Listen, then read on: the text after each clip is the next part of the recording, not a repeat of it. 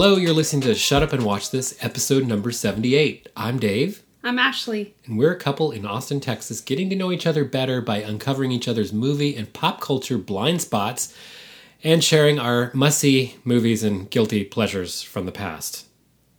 Each time, one of us is in control. One of us chooses the something for the other person to watch. the something. It sounds like a, Usually a movie. Rarely like has a- it not been a movie, except for when really it was bad TV. B movie horror movie Yeah. by what's his name? That's true. Like the happening guy. yeah. Thank you. Whose name I could never pronounce anyway. Hi, if you're still with us, we're going to start the episode now. Okay. I'm stalling because it was my turn to choose. you did. You chose. You were the chooser, the And decider. The choosing even. that I decided was Neil Jordan's 1986 movie, Okay. Mona Lisa, starring Bob Hoskins and Cathy Tyson. And Michael Caine. And Michael Caine. Michael Caine. sort of Michael Caine. He's not in it very much. But he is Michael Caine. It's not like he's sort of Michael Caine. No. I mean, he's sort of starring. Yes. He's like a guest star or something Okay. like that. This on movie is not about a. f- Uh, museum heist. Yeah, it's not about It's not paintings about ste- at all. It's not there about- are no.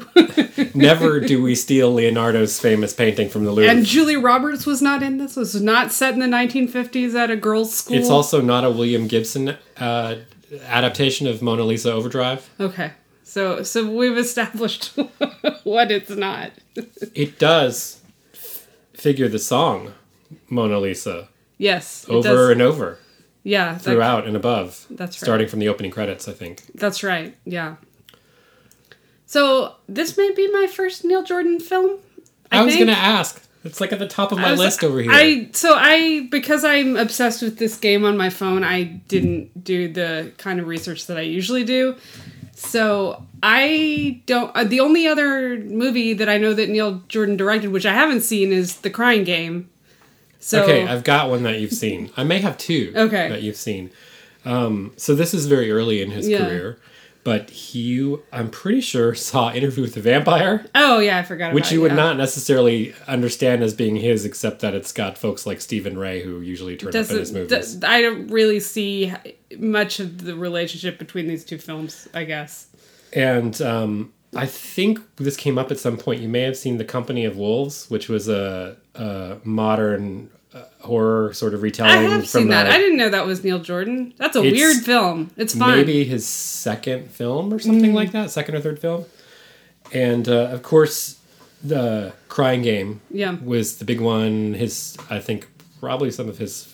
I, I think I, I believe Bob Hoskins was nominated for Best Actor for this, but he kind of he got lots of nominations and even a win for the Crying Game for Best Screenplay. I totally shamelessly name drop this all the time, but I have held Neil Jordan's Oscar That's for right. the screenplay of the Crying Game because the time I crashed the Miramax party at Jason's in after the Oscars, Yeah. and uh, the entire cast of uh, this Crying Game was there, Interesting. and you know who was not there as far as I know. So Oh, yes. Andie MacDowell was there, Okay. Stephen Rea was there. I talked to Stephen Rea. Anyway, that's a different Neil Jordan movie. And is, is Stephen Rea even in this one? He's in almost every single one. Of, no. Okay. I don't I didn't remember seeing him in and this Michael one. Mm. Collins. I don't know if you ever saw that. Liam Neeson. The, Did he do a more did Neil Jordan do a more modern film like sort of a gangster maybe also with Bob Hoskins, but like Bob Hoskins was quite a bit older? Or is that a different what- I know- director? I, think I know what you're talking about. No, I'm not because I'm thinking of uh, of um, the other actor, that other British actor, the one who played Gandhi, Ben Kingsley, is in a gangster movie. uh, Okay, maybe that's the one I'm thinking Later on, when he's old and they're hiding out in L.A. at a, around a pool. Okay, and- yeah, is that's that the one you're talking that's about? That's the one I'm It's talking not a Neil about. Jordan movie. Okay. Seems like it might have been, but um, It's the same kind of thing. yeah. I really like Neil Jordan's first few movies, and uh, I don't know. Should I go with why I chose this or what? I don't. Sure. I mean- because like I, I I can't tell you why I didn't see it. Probably because it, I was five years old when this came out. So I think that's probably the only reason. Yeah. didn't. I don't. I don't. I mean, a lot of great movies from the '80s and from when you were a child didn't like live on. No, the 80s is sort of like lost. So, I've been wanting to do this for a while on the show, and um, I think it finally either no, I think it's about to be released as a Criterion. Oh, okay. So it popped up on the Crit- Criterion channel um, with the neo noir section, that uh, category that came up last month, and this time in the 80s and early 90s was like this huge i guess this was the period of neo noir it's like um, there are all these british and american like crime movies of that time that that kind of look back but but bring up to date sometimes. Sometimes they don't really bring them up to date. They just try to do them again. Like that Kim Basinger one, which is just like, yeah. Which is good, but so i yeah i can't i can't even remember all those types of all the movie i guess okay i jotted down a couple things but these were actually a few years later there there- in america we had there was like the grifters Yeah. actually but that's directed by stephen frears the british Yeah, director but it, but it's you know that's a good film. movie. it's a God, great I love movie Um, Annette Bening. I love her so much. so all of these adaptations of Jim Thompson's crime novels came Yeah. up. So like the Grifters and After Dark, My Sweet, and and stuff like that. And then this is also right around the time of uh, Blood Simple and the Coen Brothers doing stuff like Blood Simple. A Mm. Few years later, they do Miller's Crossing. Um, there was just so many of these for a while, and there were a lot of good ones, and then there were a lot of mediocre ones, and then Tarantino kind of popped up, and everything went in that direction. For a Yeah, I guess that's But true. this is just before that. It's mid 80s. And so this is kind of, I mean, I guess this is a neo noir, and we can talk about what is a neo noir. Why would it? Why is it even filed in that by Mm. Criterion? I don't know who who else calls it that because it also comes out of um, the British gangster yeah. kind of thing because Bob Hoskins at this point was already like m- mostly well known for The Long Goodbye, which is like the British gangster movie 1980 just a few years and I've never seen it, I've never seen it either. but everybody would have been I think it was a big enough movie that people would have been familiar with him at least the British crowd having been that kind of a cockney gangster type. yeah. um, So, you were 5 and I was 15. yes. and this was uh, again from like this fertile period of movie going that keeps coming up on the show Yeah. that I talk about. Like I'm going to the movies almost every weekend, um, usually with my older sister. We're just like flipping open, you know, the newspaper back Yeah. then and going, "What's you know?" You have movie theaters that you like going to. What's at the Lumiere? What's at the Opera Plaza or something? This is San Francisco in the '80s, so I'm pretty sure we probably just was like, "Let's go see what's at you know the Lumiere," and then we went but I was also sort of religiously watching Siskel and Ebert and that kind of thing back then. I think it was still Siskel and Ebert in the mid I believe so, yeah. It still was when I Um, And was they really liked young. this film. Yeah. Um, And so I can't I don't this may be one of the first I saw, but right around this there's there's sort of these gritty British kind of movies. Some early Mike Leigh and stuff. There's Mm. this kind of gritty urban East End kind of contemporary London kind of thing Yeah. that I actually really liked and I still really like. It's years before like Naked, which we've already argued about on this show at length. Um, so uh, I I don't think I've ever gone back to look at this. Yeah. I think it probably just hit my brain when I saw the cover on the Criterion Channel or Yeah. like on a DVD box or something like that. And uh, I've always wanted to go back and look at it because I remember really liking at the time. Um, and I knew I felt like you didn't really know the like Neil Jordan at all No, no. and um, I don't love everything he does, but like he, I think he has enough really good movies in his catalog that he's, he's it's worth catching up with some of them. Yeah. I can't actually remember the last thing I've seen, but I think this also came to mind because we did um, Austin Film Festival virtually this past year, you know, during the pandemic, and he was one of the guests of honor. So I remember um, a morning watching his live stream Zoom like Q and A Oh, thing. It was fantastic, and it, it really reminded me what a great, literate, neat, down to earth filmmaker, but who really does such a good job of of place and texture and people and double crossing, and I, I don't know that's very vague, but I've just always really liked Neil Jordan. So this is one of his best, in my opinion. Yeah. So, I, I guess to sort of summarize the the plot, we have Bob Hoskins, who's just gotten out of jail or prison, Yeah, he After plays a guy serv- named George. and it seems like he did a fa- he like took the fall for some for for Michael Caine or somebody in Michael Caine's crew. Yeah, for Michael Caine's crew. Um so we have him driving back into town, trying to get back in touch with his old sort of crime boss, Michael Caine. Um, brings him a bunny for some reason. It's like a, th- a thing they do. You just have to wonder about it. It's You just a you- thing. they bring him a bunny, um, and then so he's he's trying to get a job, hooked up with a job, um, and then actually I think the opening scene is him trying to get in touch with his daughter, who he hasn't seen in years. Yeah, I think it might be his first stop. Yeah, he stops to see his Picks daughter. up his car, who his friend is taking care of, and goes to see his ex and his daughter. And his ex like kicks him And out. And that's all kinds of all Yeah. hell breaks loose at the front door. His daughter's 15 Yeah, in her school uniform at the door, like, and dad shows up for it's been seven years, Seven years, seven yeah. years, and the mom is screaming in the background to that he's no good and to slam the door on him and all Yeah. that kind of stuff. and they you know yelling and screaming and tr- knocking over trash cans and and all kinds of stuff like that.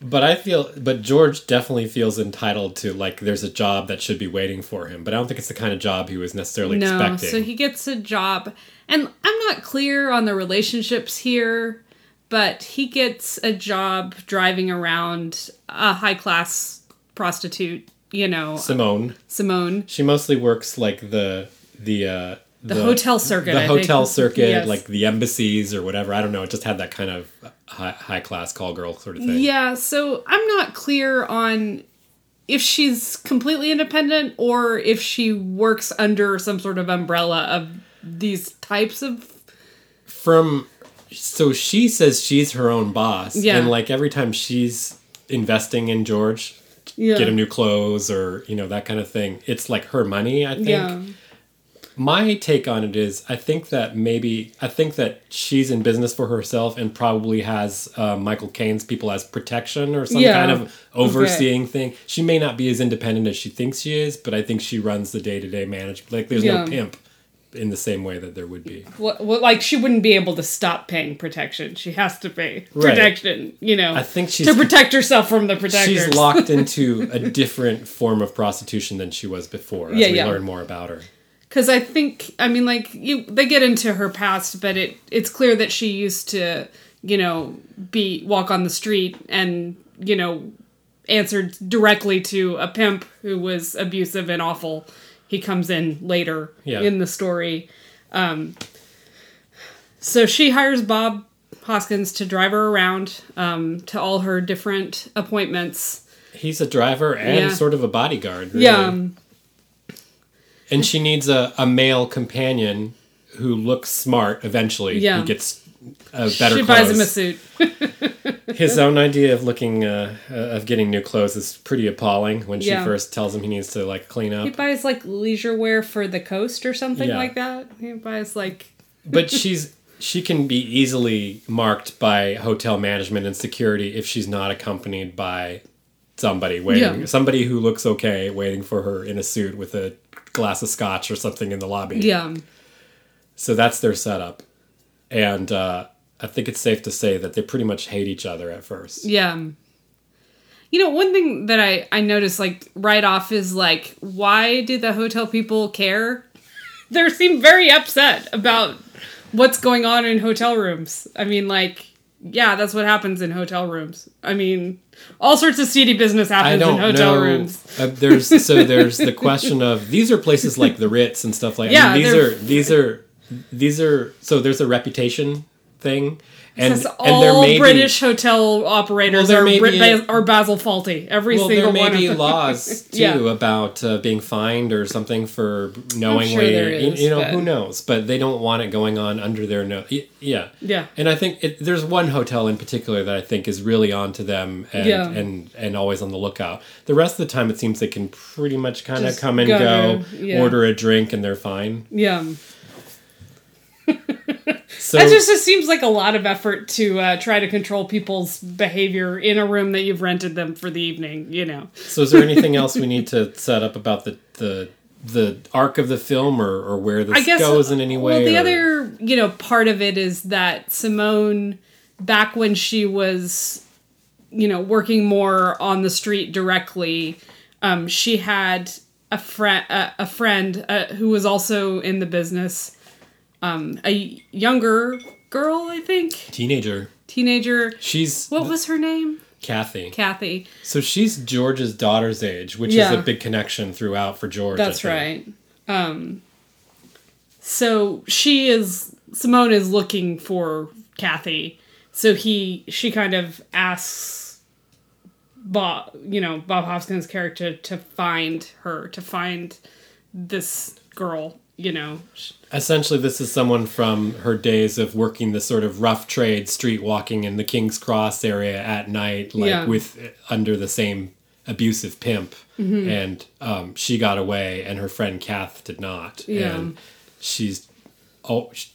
They make a practice. We don't learn for a while, but she keeps at the end of the evening having drive a George drive up and down that bridge around King's Cross, looking Yeah. you know, past like, and it's just, isn't it crazy? It's just swarmed with like prostitutes and cars and Yeah. stuff like that. Like, and there's like a tunnel. I guess that's around Yeah. the corner from the station. I don't or know something. the area that well. Yeah, I was. I don't think yeah, we ever King's went. Cross to- I don't think we ever station, did so it's just that we neighborhood. didn't go through King's Cross. I don't think when we were in No. London. So I had some friends who lived in the neighborhood when Yeah. I when I lived there before, but I don't know the neighborhood. yeah, So he's she's got him on a side mission to help her find Kathy. yeah. Which you know actually turns into some sort sort of charming scenes. He finds another girl named Kathy who he thinks might be her, but then discovers she isn't. Yeah, that's um And then they have like he takes her out for a milkshake for ice cream. for ice cream. Yeah, So, you know, this this leads to George um,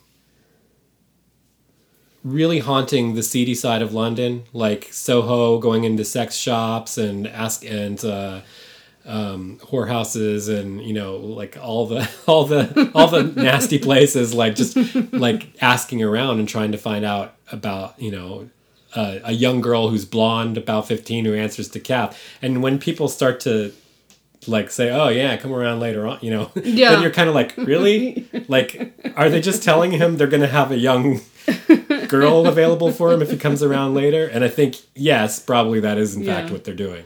But he does find this other girl played by she was in a lot of movies at the time. I forgot about this actress. Her name was Sammi Davis and uh, not sammy davis jr this is the original. Sammi Davis. She um she was in films like hope and glory by John Boorman around the same she was in a number of movies around the same time.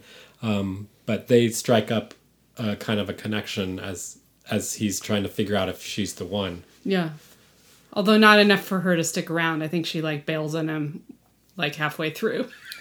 well he ends up creeping her out probably or what I yeah, well, and then she picks up someone like or doesn't she get does she get yanked back by the she's involved with the same uh pimp I just thought, I just thought she went and picked someone up because she was tired of hanging out with him. I think she's part of anthony's like the same service Okay. the same connection anyway so where are we going with this Um. Oh, and then so he he's staying with with this friend, I guess, who lives in some sort of weird gr- in in a camper, like an old style like 50s camper in a weird garage where he like I guess he's in the import export business. He know, has he's like he has a bunch of weird stuff. He had like Japanese food sculptures Yeah. like of which is fascinating. That's like one of the most so it's the great uh, English comedian Robbie Coltrane who, Okay. who plays uh, his his friend um, Thomas, Mm-hmm. and Robbie Coltrane's the star of that uh, detective show, the, crim, crime show I was watching, Cracker, a few Oh, like okay. last year, where he's like a criminal psychologist that they that the, that uh, Christopher Eccleston brings in to co- consult on their cases to try. Anyway, he's he's amazing. He's great, and whatever he is, he often plays comic roles, but he can also really do drama too. So he's just eccentric here. I don't think I don't. Nothing about this film is like funny. Really, it's It's a little off. odd.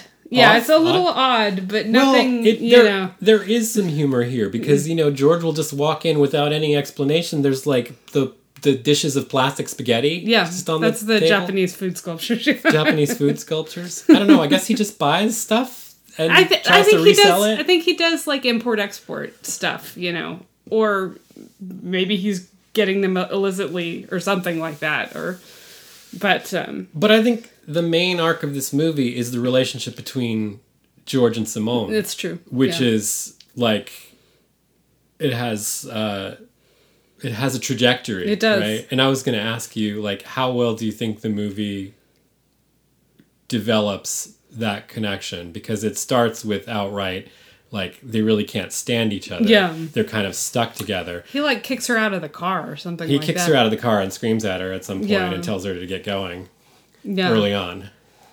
and then he feels bad and comes back. He immediately feels bad. yeah, Like, turns And the that, car around. That scene made me uncomfortable because it's all happening in a roundabout where there's cars going around. It was driving me na- nuts. I was like, that ah, they're going to get hit. yeah. Well, even he says, "Get in the car. You're gonna, we're going to get hit. We're going to get run down."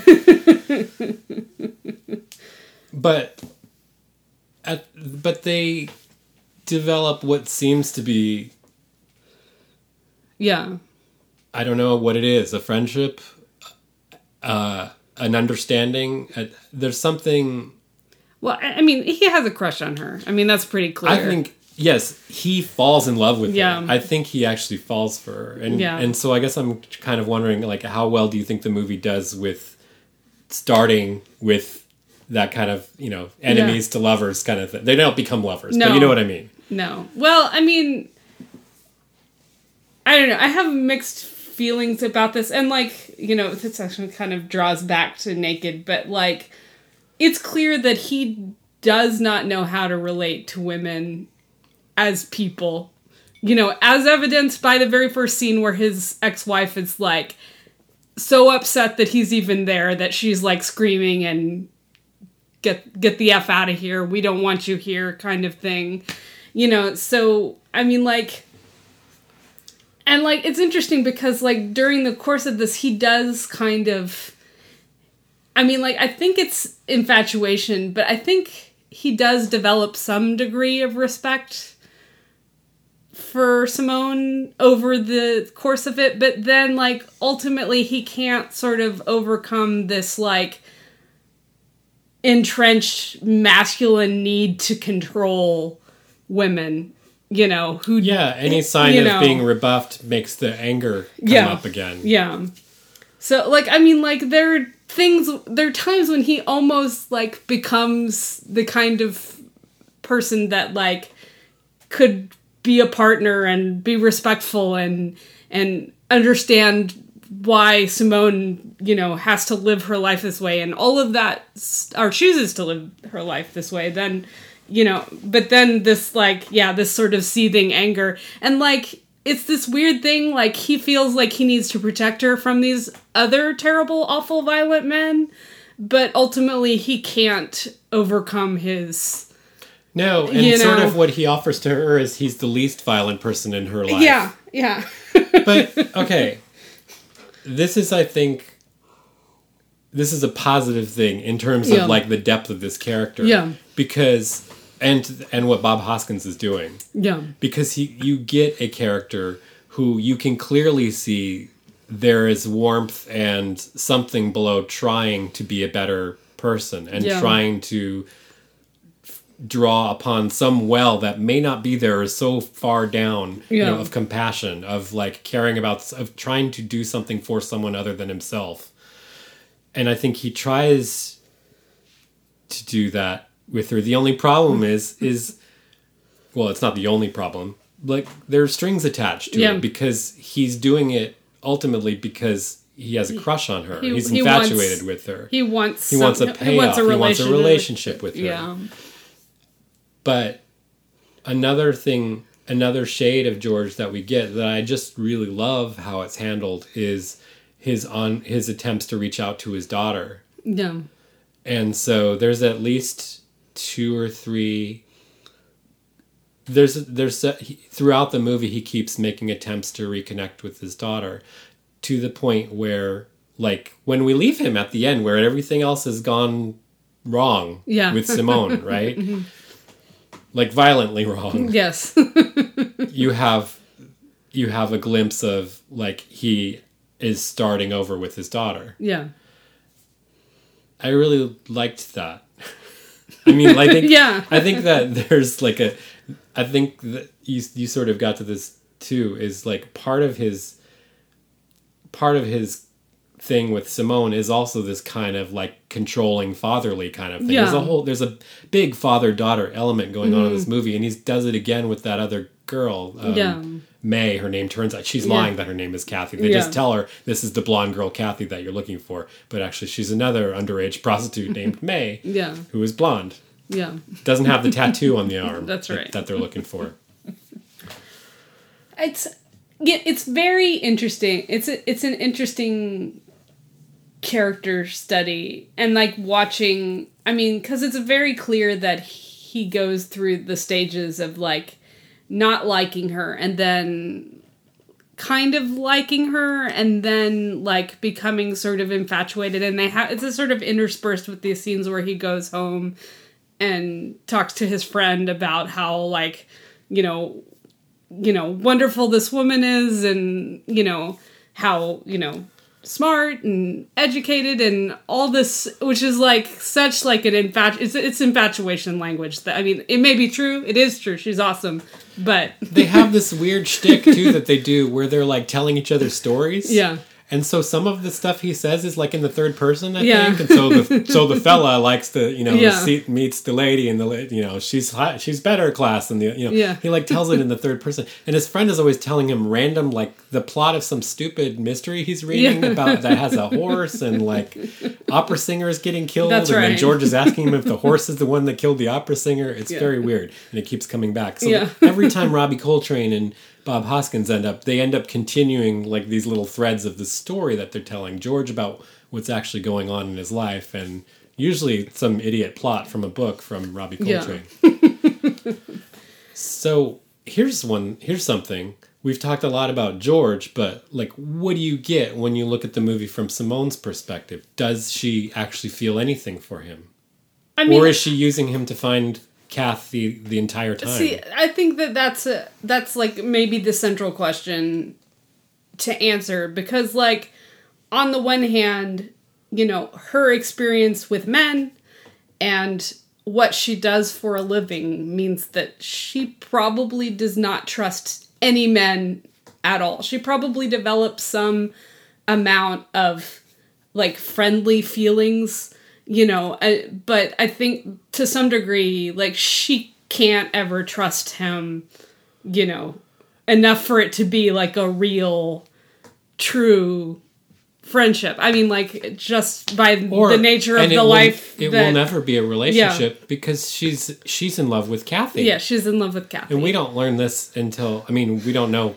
for certain until quite late in the movie when George puts it all together. Well, and that's the thing that's interesting to me is that, like, Simone doesn't. She's very. You know, she's very impassive the whole film. Like, we. She's very careful in her words. She's careful in her actions. She's. Um, I mean, like, I don't think she ever did anything that would make Bob Hoskins think that I was gonna He liked ask you- her. I was gonna ask you It's if you a- ever thought do we ever feel like she's using what she's picking up on, his interest in her, to her advantage because it will help her find Kathy? Surely she knows he feels something for her. I I'm sure she's aware of it, but I mean, like the thing is, she's paying him. It's his job. She's you his know, boss. you know, she is his boss. You know, she does kind of let her guard down, let him come to her apartment. And like that like bites her in the ass because like he comes to her apartment with an old sex tape that he picked up at one of the CD things and shows her and then gets upset that she'd made a sex tape with her old pimp, you know. So Well, I mean that's like when he's putting together that Yeah. that is the guy that Yeah. that's after them. So. I mean, like, and like he doesn't say anything to her. He doesn't ask her about it. He just puts on the tape. I mean, like this is like, you know, maybe that's the time. Like she was like, well, you know, I tried opening up to this guy, and like this is this is what I get is like this guy being like oddly possessive you about could me. probably Yeah. like take a piece of paper and make two columns and go what's the evidence that she feels something for him and has Yeah. any warmth at all for That's him That's true. and what what side tells us that she's just using him to her advantage and that a lot of what we're seeing is performance because that's what she does as a call girl this is her survival means in the world Well, why not both? Why can't? Why does? I mean, like, if Bob Hoskins is allowed to be complicated and have, you know, have these tender feelings and have, um, and also be violent and controlling, why can't she we, have? we can You do know, you think that they I- man- do you think that they managed to give her that complex a character I, I, I mean, like the thing is, is I, I don't know if there, there's not as. I mean, because we're we're clearly seeing it from Bob Hoskins' character's and point we can of view. read him pretty well Yeah, yeah, he's like a boy. I mean, you can read almost every Yeah. feeling he has, yeah, whether he tells you what it is he's feeling or not.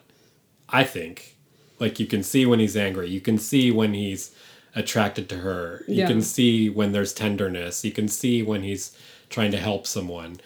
You can see when he just wants to smash something. you know, But with her, yeah, that's interesting that you say, Yeah. why not both? yeah. Well, I mean, I think that that that is true. Is that, and it's it's it's hard to to display that on screen for everyone, especially when you have like a point of view character like we do in this case.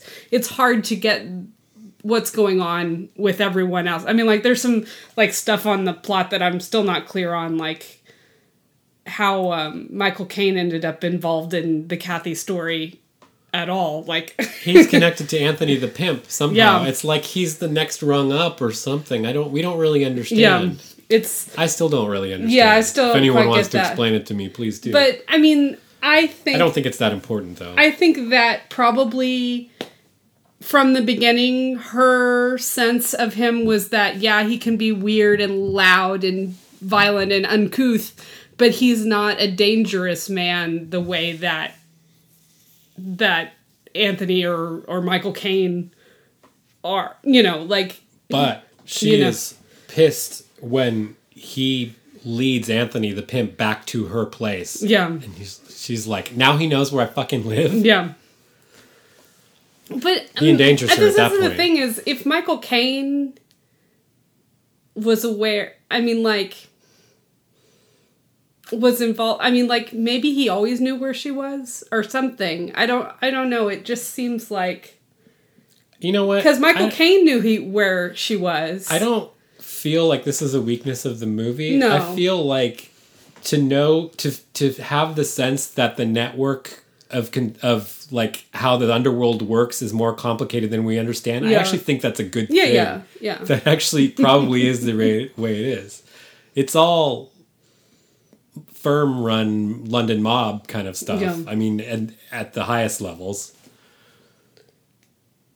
I mean, the guy at the video store just gives Bob, uh, Bob Hoskins the porn tape because Yeah. he's, because he's like, oh, you're you're connected to the firm, so Yeah, right? here- here's Are- this so- weird- So, just Yeah, so I mean like I I do think that probably that there was some sort of relaxing and and like the formation of some sort of bond on her part, but I mean like I don't think that she would have been able to let go of of that in order to form any sort of real thing. And I think that in in in the two interactions where he brings the sex tape and then somehow leads the pimp to her house you know that is like okay well i can't you know, any kind of relaxing of things we can't do anymore, you know, because Oh my god! and let me just say, on another level, isn't that a great suspense scene where Yeah. the guy is outside the elevator? oh, the elevator scene's amazing. Yeah. It's so good. They're in one of those in an old creaky elevator with the metal gate that you know there's that's there's no outer door. So Yeah. as they're going down, the guy keeps is running down and like battering against the the gate and trying to pull it open every every time as they go down to the next floor. It's like what is happening? Yeah. But he first appears just throwing himself against the gate, and you're like I have no idea he's there at all. It's a Yeah. great sort of Hitchcock kind of thing. Yeah. So when it needs to, it can it can do that. Yeah, yeah. Well, and then there's the running uh, in the in Brighton, the the boardwalk scene. The Brighton stuff is great. Yeah, terrifying. And the the uh, final showdown in the hotel room. Yeah. So I want to bring a movie connection to you. Yeah, Can in, some ways, can we look at this as a female version of Taxi Driver or something like that? Oh, yeah, You, maybe. you have uh, you know taxi drivers, you know Travis Bickle, Robert De Niro trying to save Jodie Foster from prostitution, right? You- yeah, but who has the agency in this movie in the end? In the by the time we get to the movie, Yeah. who is it who blows everyone away and saves the girl? yeah. It's Simone, Simone, yeah, she did what she needed to do to. and she set everything in motion and even used or manipulated George or got him to help her, however you want to phrase it, in order He to was. save. She was paying him. it was his job. So this is true, but I was just thinking. That's what the money's for. Sorry. and other duties as needed. No, it's You're that famous scene uh, from Mad Men where uh, Peggy's like, "You never say thank you," and he's like, "That's what the money's for."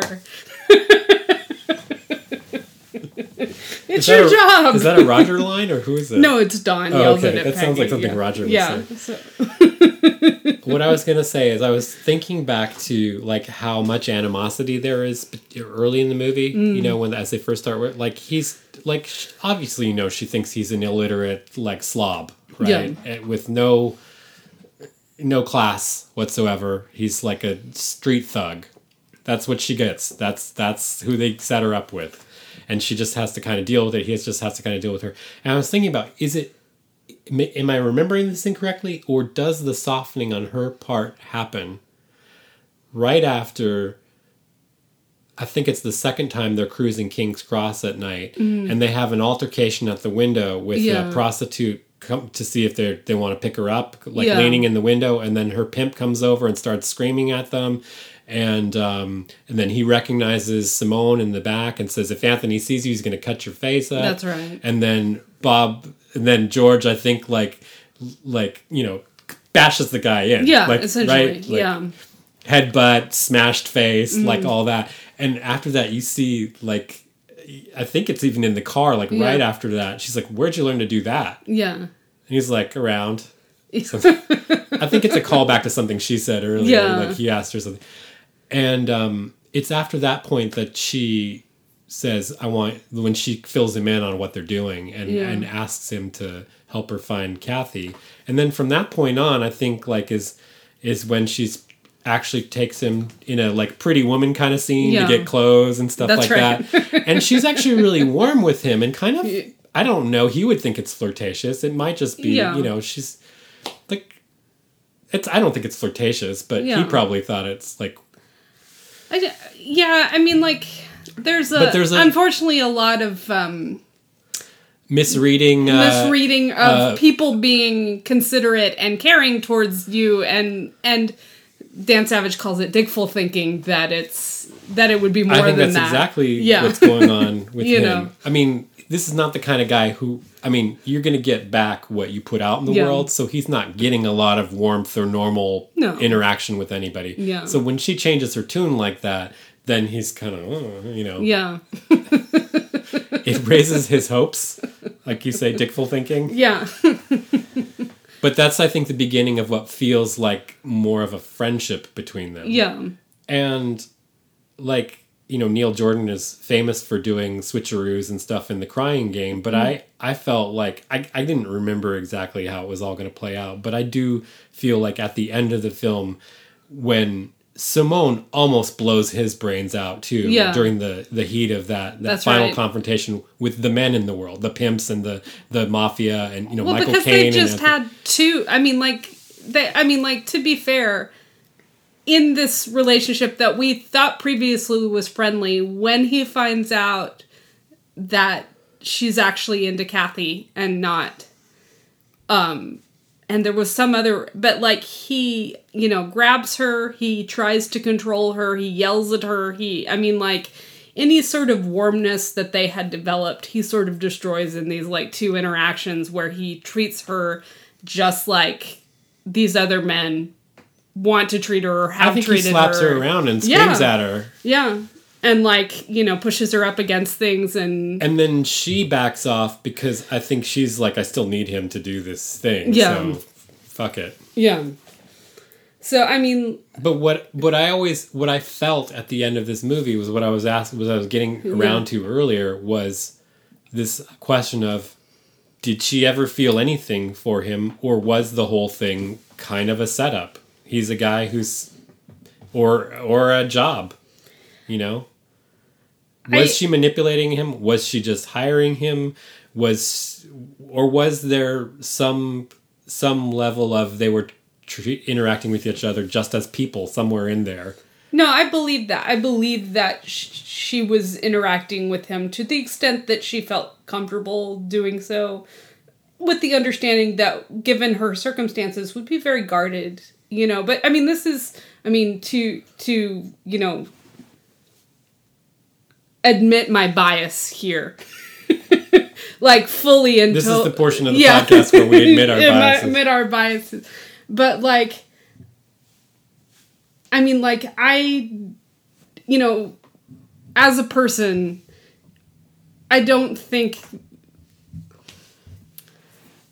it's rare the person who's completely able to pull their personhood out of a situation. Like i don't think that simone was a narcissist or a sociopath or someone who doesn't feel emotions or is unable to interact with people or connect with people. So then- i think she can't help but want to reach out for that connection and develop that sort of connection, but she would have withdrawn very quickly once once that she she's seen that behavior again and again and again you know of course she withdrew from from any sort of emotional involvement when What story do you think George tells himself about this at the end? Like, if we were to see the next time he talks to his friend about what happened, what would his take on Simone be? Well, interestingly, because like the end, the last scene of the movie is him like wrapping up the story with his friend while they're fixing a car or something like Yeah. that, and then he gets up and goes on on out with Yeah, and I don't daughter. remember what he says. Can you? Do you but I mean, like wraps it essentially, it's like he's wrapping up the story. I mean, like my guess is that he, he would have cast himself as more of a hero who like honorably let her go when he found out that she was in love That's with not Kathy. the way it looked on screen. No, it's not how it it not actually exactly was. But I think you know, and like people do that. They, you know, make excuses for themselves and you know rationalize things and like, uh, you know, and I mean like, you know, it's reasonable to be hurt and angry when you find out that someone that you really love is not into you is in but what's not reasonable is like trying to control them or trying to you know you know smacking them around and stuff like that you know so Let me jump ahead with a Yeah. life lesson here Yeah. for George. because sometimes you'll get a story like this that is so downbeat that the that the lesson learned at the end is this was the last chance to try to be a human being and then you're just like write everyone off forever. That's not where we no, leave him. no Actually, you are left with the sense that something awakened and he's going to try and work on being a father to well he got daughter. a chance he could she, he could have been dead in the hallway like You don't like know anthony if and, he's and michael still- caine you know you don't know if he's still connected at the end. Yeah. You get a sense he's maybe just working with his friend. Yeah. Like, and his daughter shows up to hang out, or whatever it is. You know, Yeah. he picks her up at school. Sometimes I forget what happens at the end, but she's in the end. I think she shows up. So Yeah. his his lesson at the end of the day was fuck people, never give anything away. I you know I was robbed and like she was horrible and I don't you know it doesn't make him go down that path. No. Instead, it it's kind of like, all right, maybe wrong person, Yeah. but I've got my my people, yeah. my family, which is basically Thomas's friend and Jeannie, Yeah. his daughter. Well, I mean, So- like maybe he can find someone who is. I feel pretty good about where we leave George. Yeah. I don't know how Simone and Kathy are gonna do. Yeah, because there's two dead She's men in and, the and. Kathy's uh, like coming off of heroin, and That's right. Yeah. and so she's in terrible shape. We never see her better. We we just No. see you know that uh, squalid. I mean, it's not squalid. It's a hotel room where where people get their brains blown out.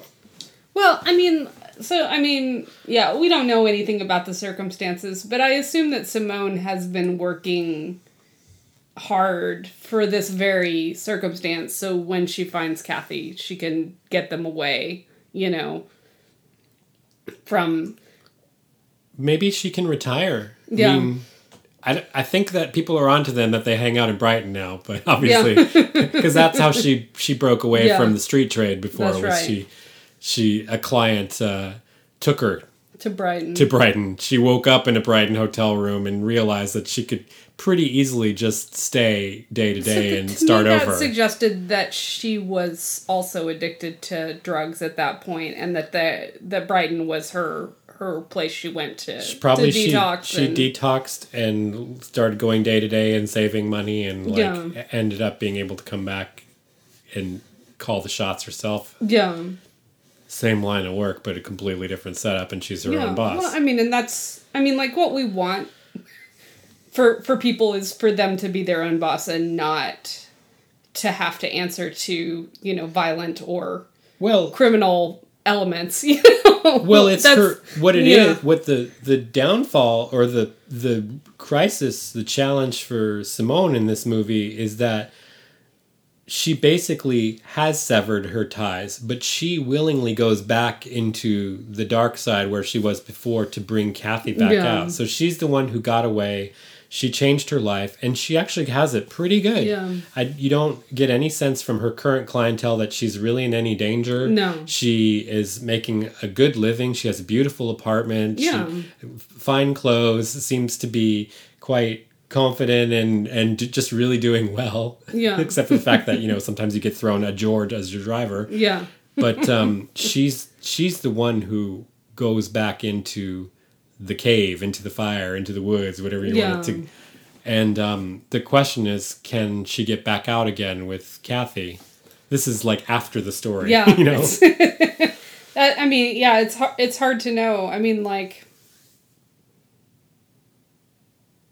I mean, I, we don't get to know. All we get to know is what happens to George, you know. So I like movies that imply like a larger story that's around just the, Mm-hmm. the chunk you see. And so like I do find even though we just watched this like a week ago, I'm like I kind of have these thoughts like I wonder how Simone's doing. I wonder how George if George ends up, you know, if he and his daughter are okay again, you know, if he can ever re- you know, yeah, do they have to keep that relationship secret from the, his his ex or yeah, is that is he going to be able to ever prove to himself that he's you know maybe maybe he's not going to be connected anymore maybe he's going to make an honest living doing weird shit with his friend yeah. You know, it's it's interesting. I just listened to uh, This American Life the other week, which um, um, talk, it's actually followed one woman who had been sex sex trafficked. You know, so essentially what happened, she a friend of hers that she met somewhere was like, "Oh yeah, if you go to New York, I have this friend. He'll hook you up with the job at this club." And like she goes and meets up with this guy that she's never met before, and she ends up in essentially as like slave prostitution for like seven years or something like that. You know, and and I mean like like you know she blamed herself for all of this sort of but i mean essentially this is what sort of michael caine is doing but with with kathy you know they have you know she's not free to make her own choices or to be wherever i mean like kathy is being trafficked that's what that looks like. But what was interesting about it is like after she was able to escape from the guy that had control of her on this the story that they were talking to on This American Life, she went back into the trade when she had control until like That's Simone's story. until until the, until SESTA FOSTA like fucked everything up for everybody. But you know, That's the same story as what Kathy Yeah, or. Simone. Yeah. Cathy Tyson is the actress who plays Simone. so it's not the job necessarily that is like bad and terrible. It's the not being free to make your own choices about your employment and who you're sleeping with and you know all of that and how much you're Well, asking and to not and- be enslaved. yeah and and and to have control over your life and so that's that's the difference here is like you might choose to do the same job but the circumstances are entirely different you know so anyway there's there've been a lot of talk about this lately you know surrounding the OnlyFans thing you know Uh, So Yeah. this movie from mid '80s is quite timely in a way. yeah yeah but i mean like She's got an OnlyFans account. it's kind of interesting because like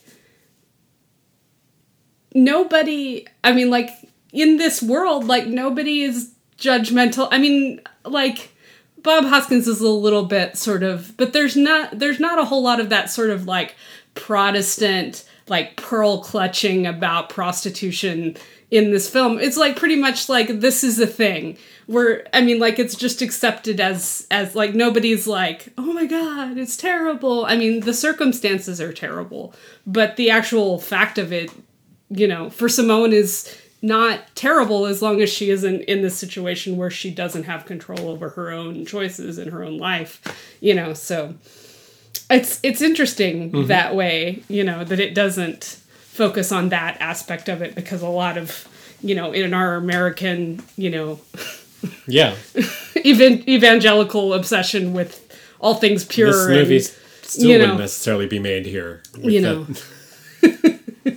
Well, and I think it's interesting is that there's like Simone is presented as this very like intelligent, intellectual, well well-read, knowledgeable person. well-bred, well-read. Yeah. You know, and like it seems it seems like there's like this pairing of like and then you know Bob Hoskins character who is not well educated most likely um but like at both levels there's this like acceptance of of sexuality and prostitution as a fact that yeah. that just exists in the world whereas like there's this sort of like middle class Protestant protestantism that's like you know Well, George, tries to deny sexuality and and George uh, you know initially slagging her off as a tart and Yeah, calling her stuff like that, but yeah. then like a few later, he's he's saying no, she's a lady. yeah She's high class, and she's like you know. so I, I just Team think that's an interesting thing about um at least western culture is this sort of um this sort of like dichotomy of like you know those from from from like p- poorer circumstances and those from like highly educated circumstances you know kind of see sexuality for what it is. And then there's like this whole sort of like mid-range of people that are you know obsessed with like societal expectations and and you know phony christian values and Yeah. stuff like that You know, I was just thinking, you know, we've seen a number of movies from the 80s and 90s now that I originally saw way back when, and I'm just thinking like how it's a different experience now to be, you know, I'm 50 Yeah. now. I was 15 when this came out. Yeah. So it's like now I see this through the lens of Bob Hoskins being a dad and stuff Mm-hmm. like that. I have a 15 year old daughter. And back then I was the same age as the like child prostitutes in this Yeah. movie. And it's very weird to I can't even remember what this movie was like to experience back then, but it would have been there would have been that element of of seediness and kind of horror at the thought that you know one of my peers or something like that could be Yeah. one of these like in you know with the dice thrown another way like Yeah. out on the streets like one of these kids um it's weird to come back to movies you know 30 years later or whatever and Yeah. like realize you're in such a different place in your life that you identify with characters in a different way and even with the subject matter in a different way it's it's just interesting to me like our culture a, a lot of sort of like middle class american culture is like you know d- drawn on this idea that that like somehow that we're different and special and like that I don't know, like there's something that separates you from from that. I mean and and a lot of us live our lives like completely unaware of this whole like way that the world operates that it's always operated, you know, and and like we're like protected in our like little silos and but like essentially like I, I don't know. This this type of economy goes around goes on around us at all times you know and it's only our judgment that's you know keeping these people in situations that are unsafe and Yeah. you know and it, i don't know i don't know it's it's fascinating to think about you know A lot of issues. Yeah. well, and you know, just like letting go of that judgment, which is so like ingrained in and and every it's so fascinating to watch something where there's just not that, you know. It's just the economy in Yeah. this movie. This Yeah. is just another, it's just part of the world. Yeah. So we haven't talked that much about. I mean, we've talked mostly about the characters and the Yeah. story and that and, uh, and the themes it brings up, but we haven't really talked about it that much as a movie. But I just wanted to say that one of the strong points I think is the sense of place that this Yeah. film creates. Like you 100% believe that it's capturing like this the seedy back alleys and and London at night and and you know kind of these dives in Soho Yeah. and stuff like that. It it transports you to this time and place. So that, it- that it's was very and, and you know people use Yeah. the word like gritty, Yeah. gritty, and there is a gritty realism to it. Yeah. It does feel like a real place. it was inter- so we went to London in 2018. So Yeah, roughly like yeah. 40 years after the, or something like that. 30 years. You're like, I swear we walked down that same No, alley. I'm pretty, and it's had construction too. There's a scene where like they're in Soho, yeah, in the like in these, which are you know that's the thing that's fascinating. Like if you've been to New York, you think of New York as these like giant streets on a grid, and London is not like that at all. It's fascinating. But like these tiny little streets that feel like alleys, and then there's all these like little businesses like on top of each other yeah. you know and so like when we went in 2018 um like it's obviously like much less gritty than than it would have been then but like But this was like Times Square in the 70s yeah or yeah something, exactly 70s and 80s. There's and all these like peep shows and I don't remember, or I never knew London like this. I mean, I didn't Yeah. go for the first time until like '89 or '90. Yeah. and obviously that's not the part of town well I it's funny necessarily like hung out in. all those little shops that w- when we were in soho they were record stores and like um, menswear shops and you know so yeah, Yeah. i mean it- still had the same like it still had the same feeling like the closeness of the Yeah. streets and the small businesses and like the tiny record stores but like you know in, in instead like instead of like going downstairs to like a, a weird little electronica record shop you go downstairs and it's a peep show it's Well, you know, like Yeah. Market Street in San Francisco, still, you know, there's parts of it that aren't great at night. But I mean, when I was growing up, they were like triple X movie theaters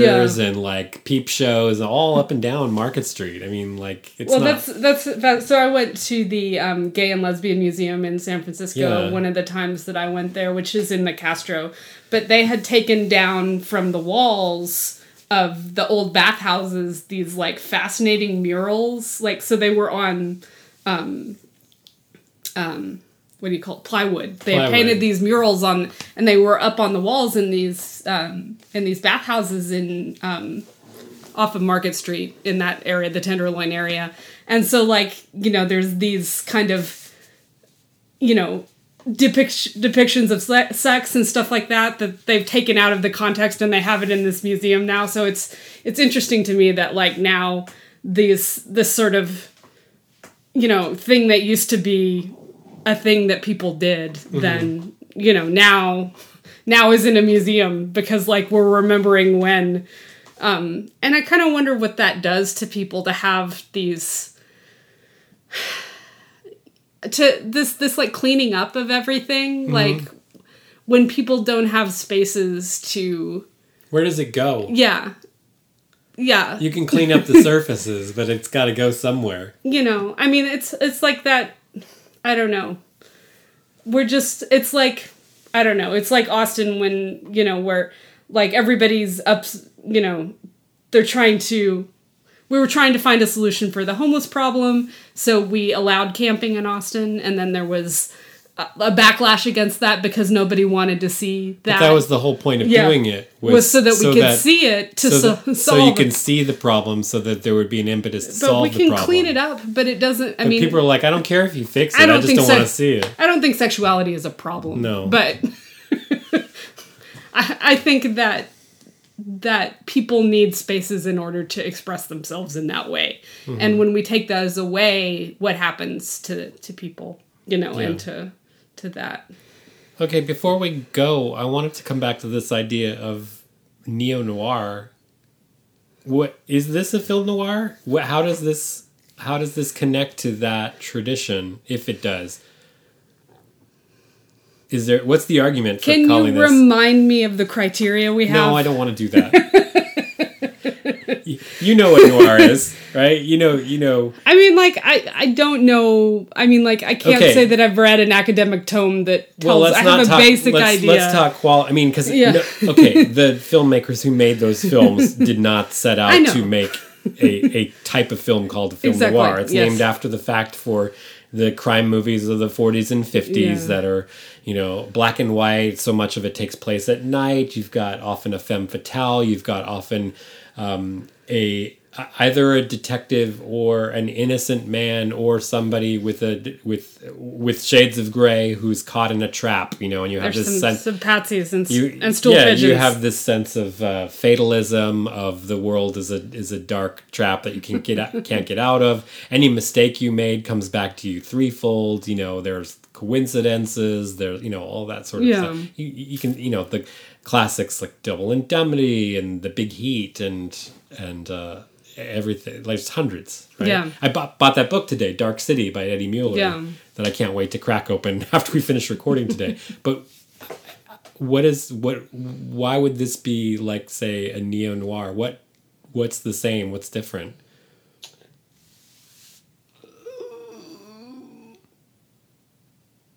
So I mean, like one thing is I don't feel like we gotta like everything ends terribly for everyone, which is like traditional for noir films.